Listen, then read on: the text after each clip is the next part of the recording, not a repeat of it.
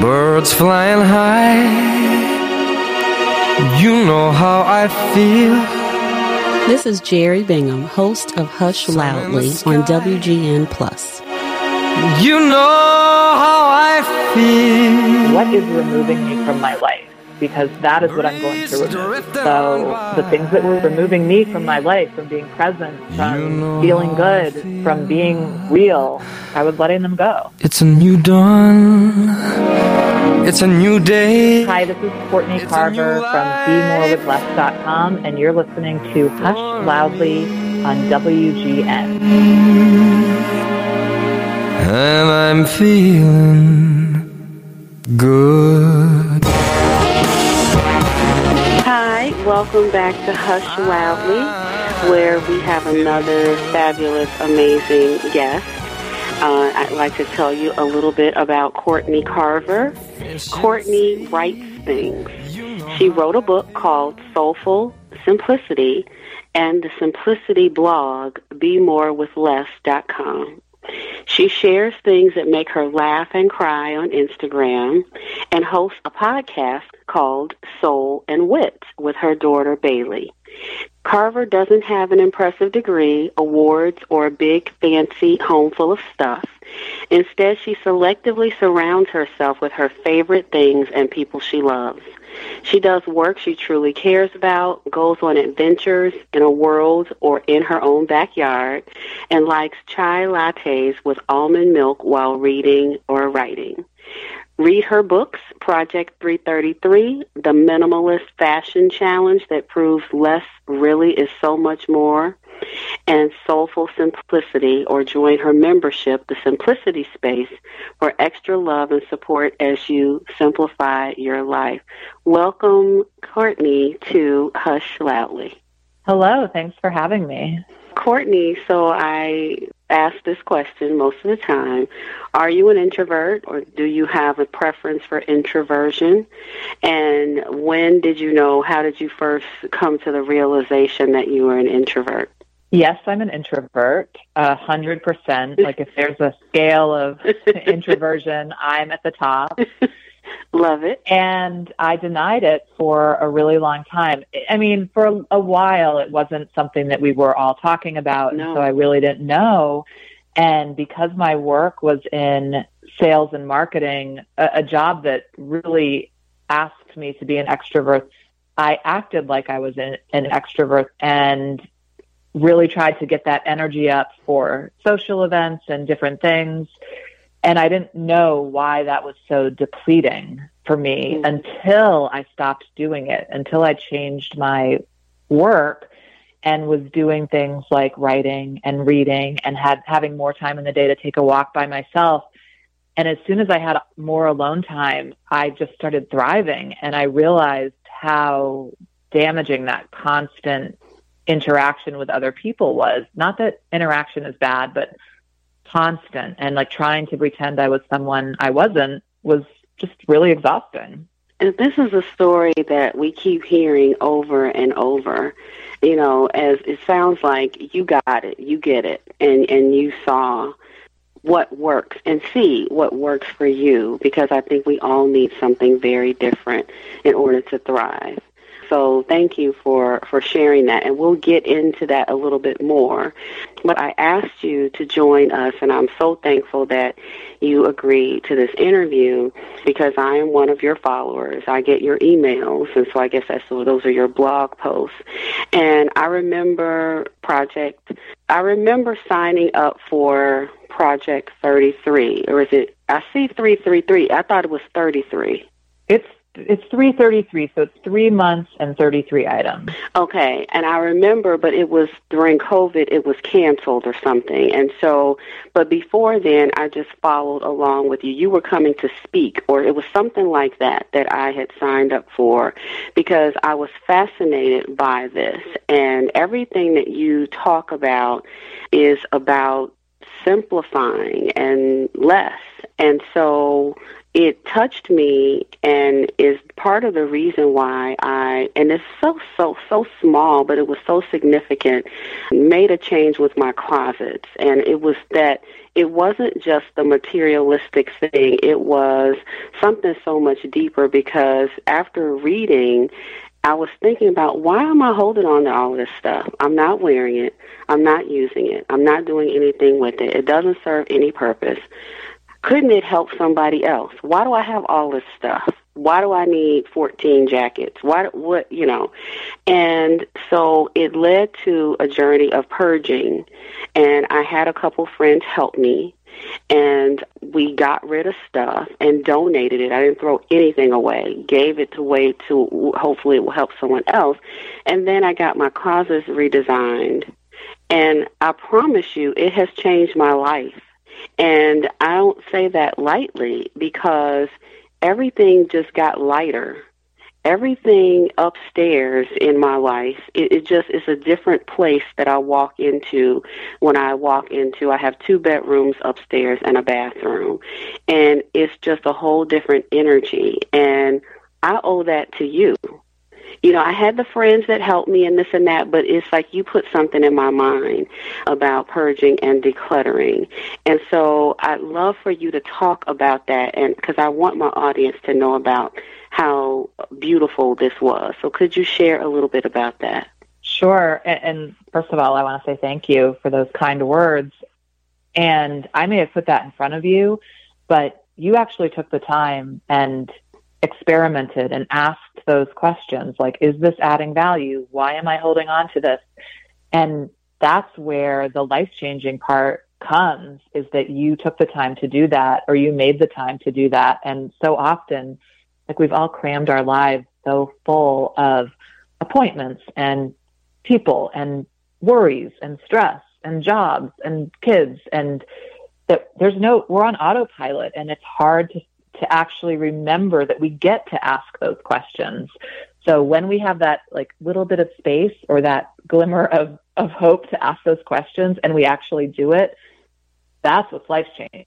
Mm-hmm. So congrats on doing that. And I encourage everyone to think about that. Like think about those questions that just kind of pass through quickly and you think you don't have time for it, but that could be the moment that things start to shift no matter where you are in in your life in terms of busyness or obligations or whatever. But I think the reason that Project 333 works so well is that it's a it's a 3-month experiment where you dress with 33 items or less for 3 months and it's not really about fashion at all. And mm-hmm. it kind of cracked me up when the book came out. It was number one on Amazon in the fashion category. And I kept thinking, mm. these people are going to be in for a surprise when they go looking for fashion advice. And that's not what we're doling out at all. I- I'm the last person who would give fashion advice to anyone. But instead, it's this invitation to dress with fewer items. And, and getting dressed is something we all do, sometimes several times a day and to take a little bit of a break from all the decisions we have to make and always thinking we don't have the right thing or does this look good or does this is this appropriate for what I'm doing? Like there's so many questions and decisions that we make around clothes that we don't all need to be making all the time. And just by limiting our choices we remove so much stress but but hearing it is so different than actually trying it. And when you try it, and you don't have to get rid of all your stuff, you can just get it out of sight so that you can really sample this kind of daily simplicity. That's when the real magic is happening because then you have a little more space, a little less decision fatigue, and you can begin to ask questions, not just of your closet and your clothes, but the rest of the things on your calendar and in your day and in your home and in your life. That you know, it, it's so simple, but it's it's not. You know, I feel like so I still haven't done the 333, but just reading all and the, the way you talk, it made me definitely reduce.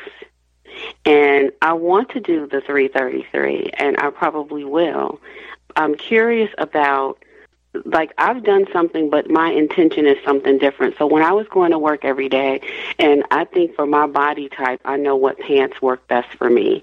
And so because of my hips and butt and all of that stuff that I have, there are only certain pants that I think are flattering to me. And so I have bought four of the same pair of pants. I've done this. And then I'll wear those pants and then I'll just have a different top or sweater. And it is so freeing. And it doesn't bother me if people notice, because if they notice, I guess they don't say anything to me. But I wonder with Project 333, do you have some feedback from your followers about I've tried this and, you know, or I'm uncomfortable with wearing the same items. I know I feel like this is pre COVID. Like pre COVID, Right. Did people have a problem with that or their families or their coworkers or anything like that? Did you hear anything negative?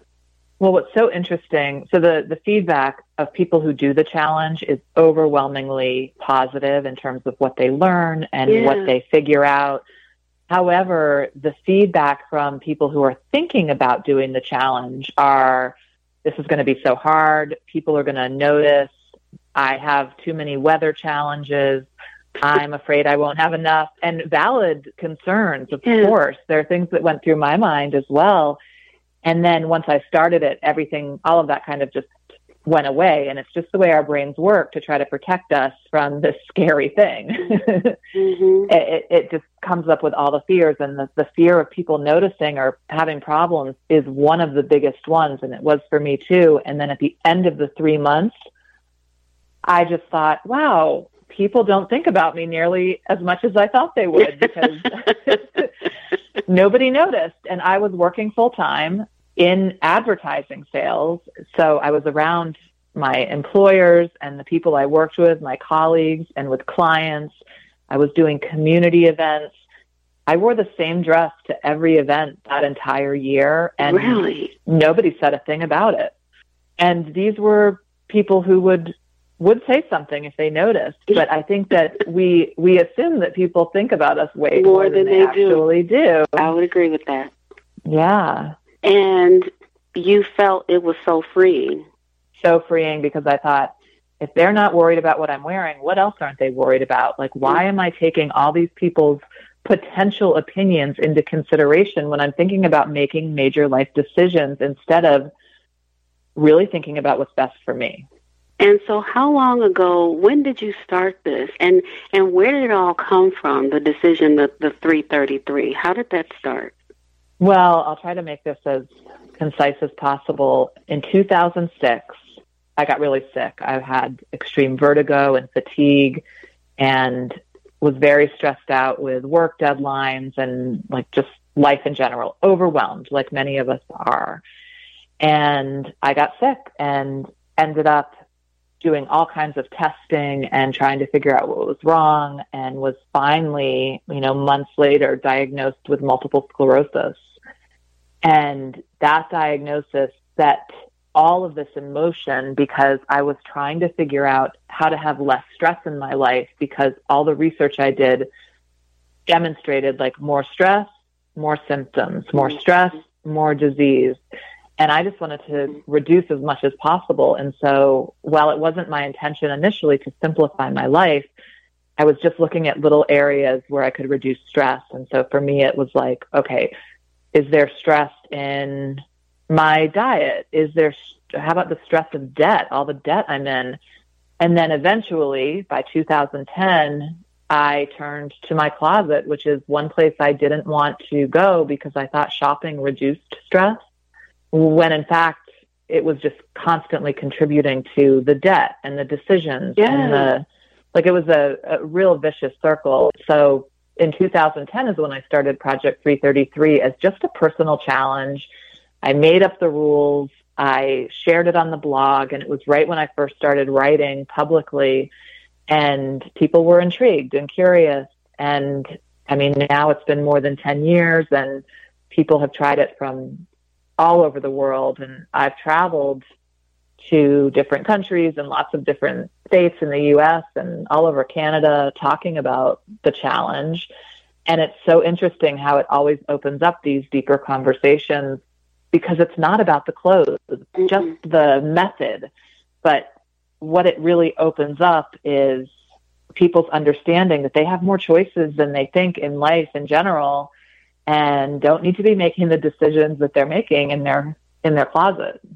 I'm still just blown away, even though I know about this. I'm still just, I mean, it, you know, and and and of course, it it goes beyond the clothing, and that's what I love, and how you're talking about debt and and all of these other things that impact our lives and make things more complicated when they don't have to be.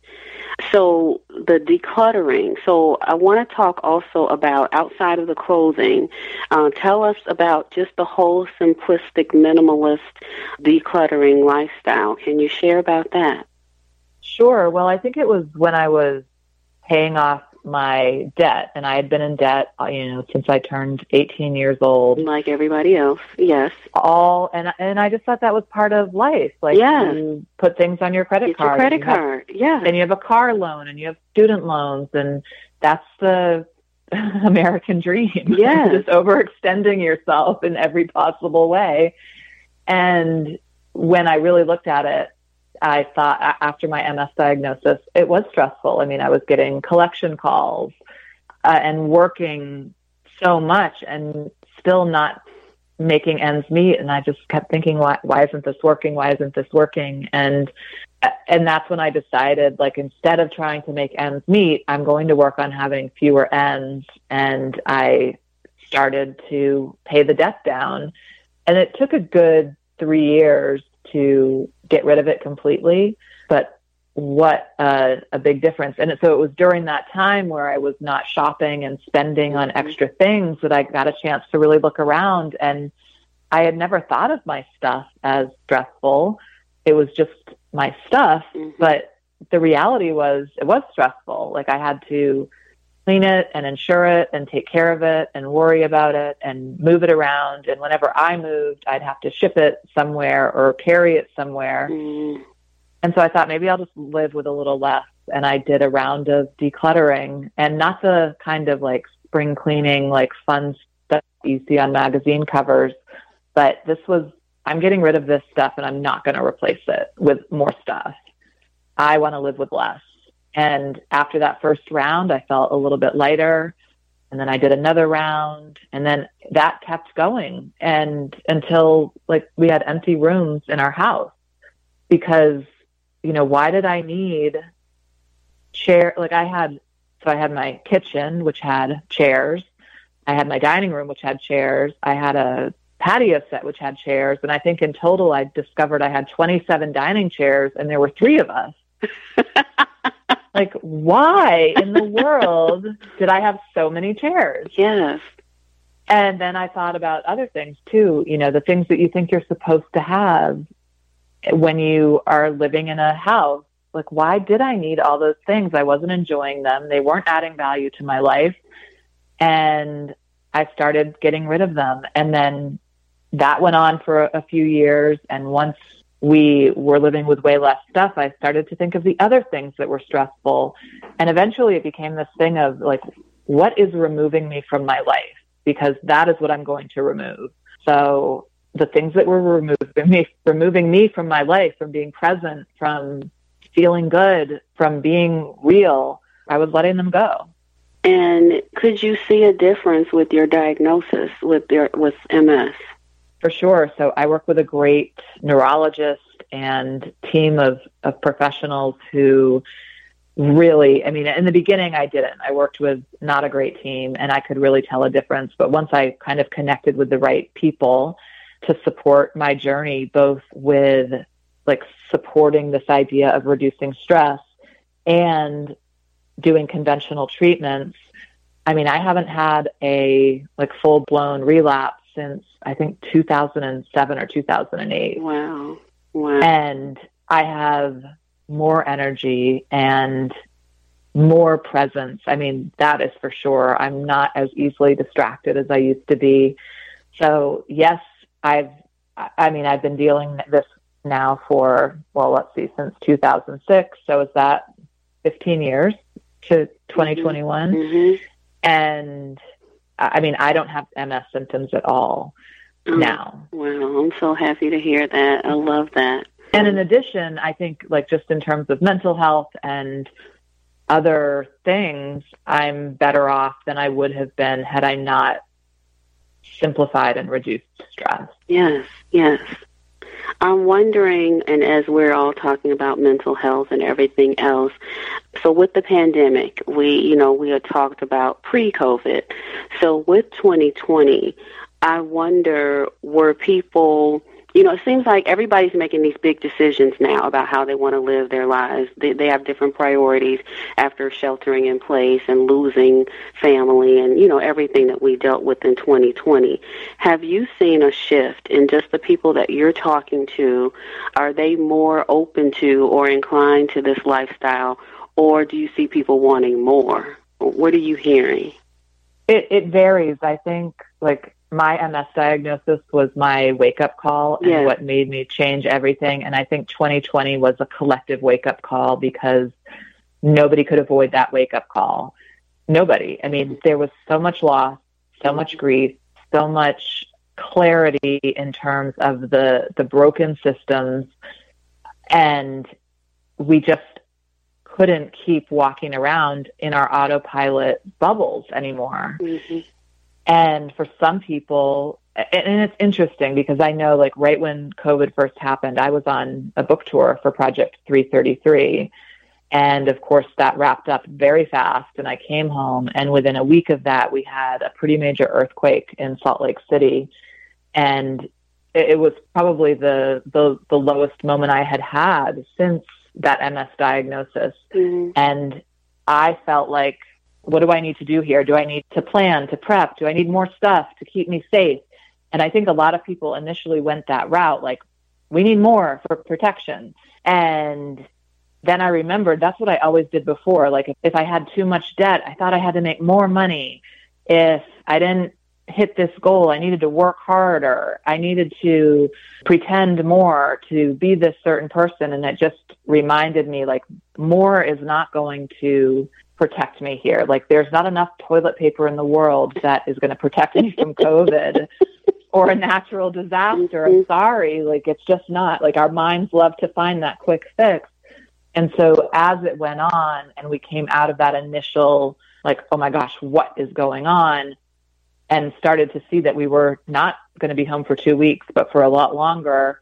That's when I think people started really paying attention and asking the question, do I really need this much? Why am I so overloaded? Why was I paying attention to things that didn't matter, things that I was talking about and stressing out over a month ago that aren't even in my life anymore? And so people are, I- don't know if everyone, I don't think everyone's turning towards simplicity, but they are turning towards the possibility of something different. Mm-hmm.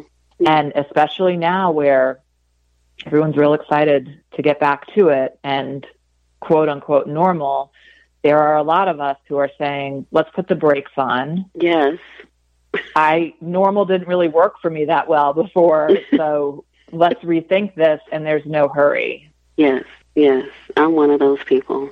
So I wanted to ask you also about are, there some some ideas you could give for those who want to sort of try this out? Like what kind of tips or simple steps can you give our audience who want to think about trying Project 333 or or even just with their home and a more of a minimalist lifestyle? Do you have some suggestions?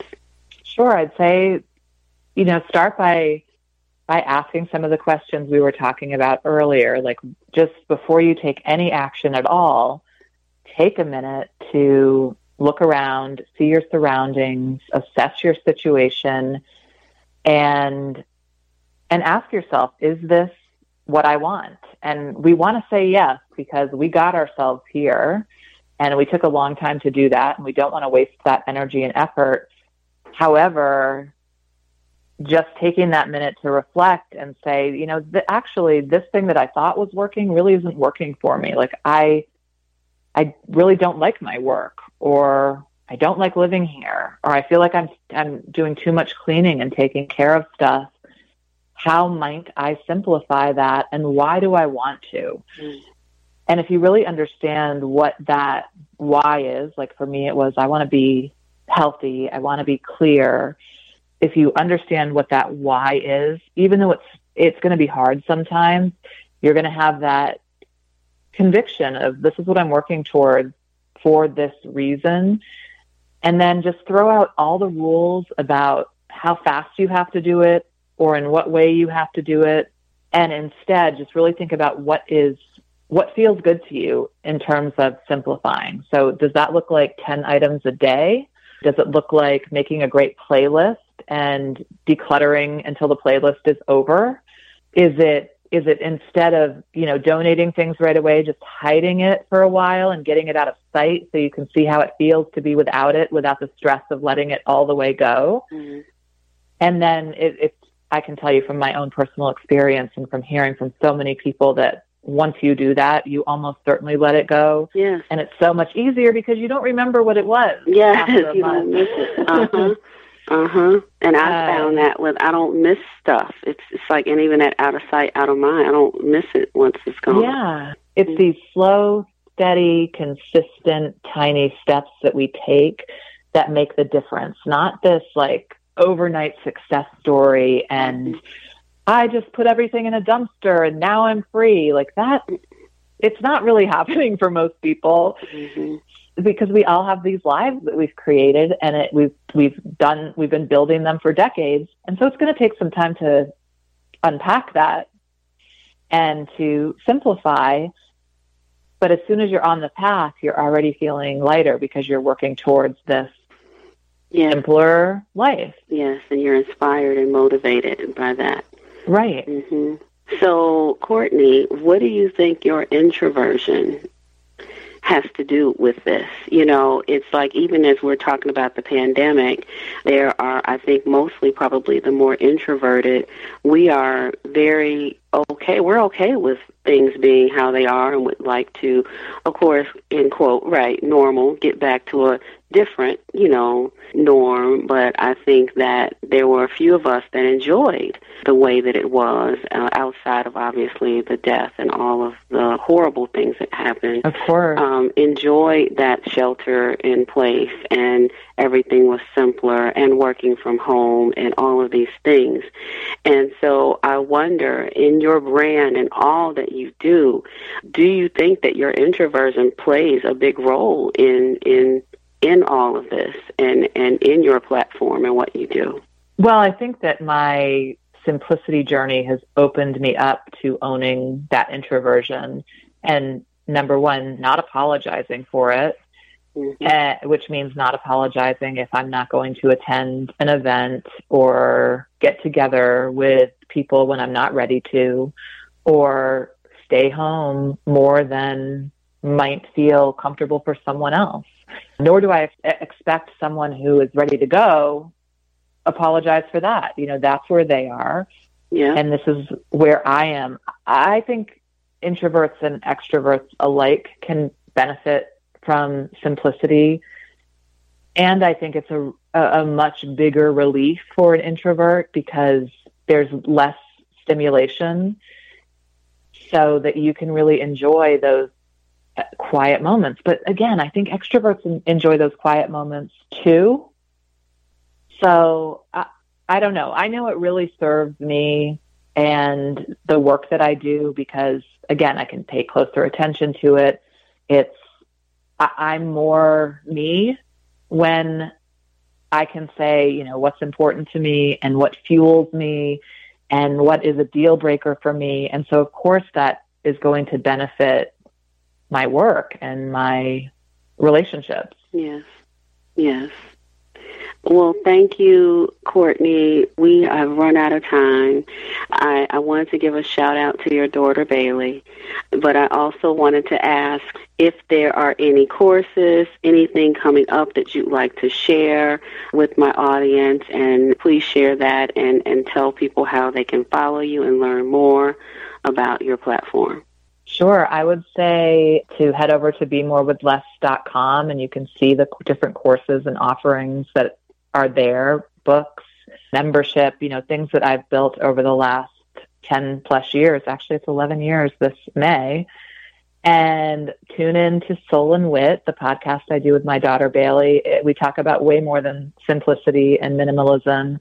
And if you're on Instagram, I am there at Be More with Less. And it's probably the social media platform that I am most engaged in. Okay. Well, thank you so much. You shared so many tips, so much advice.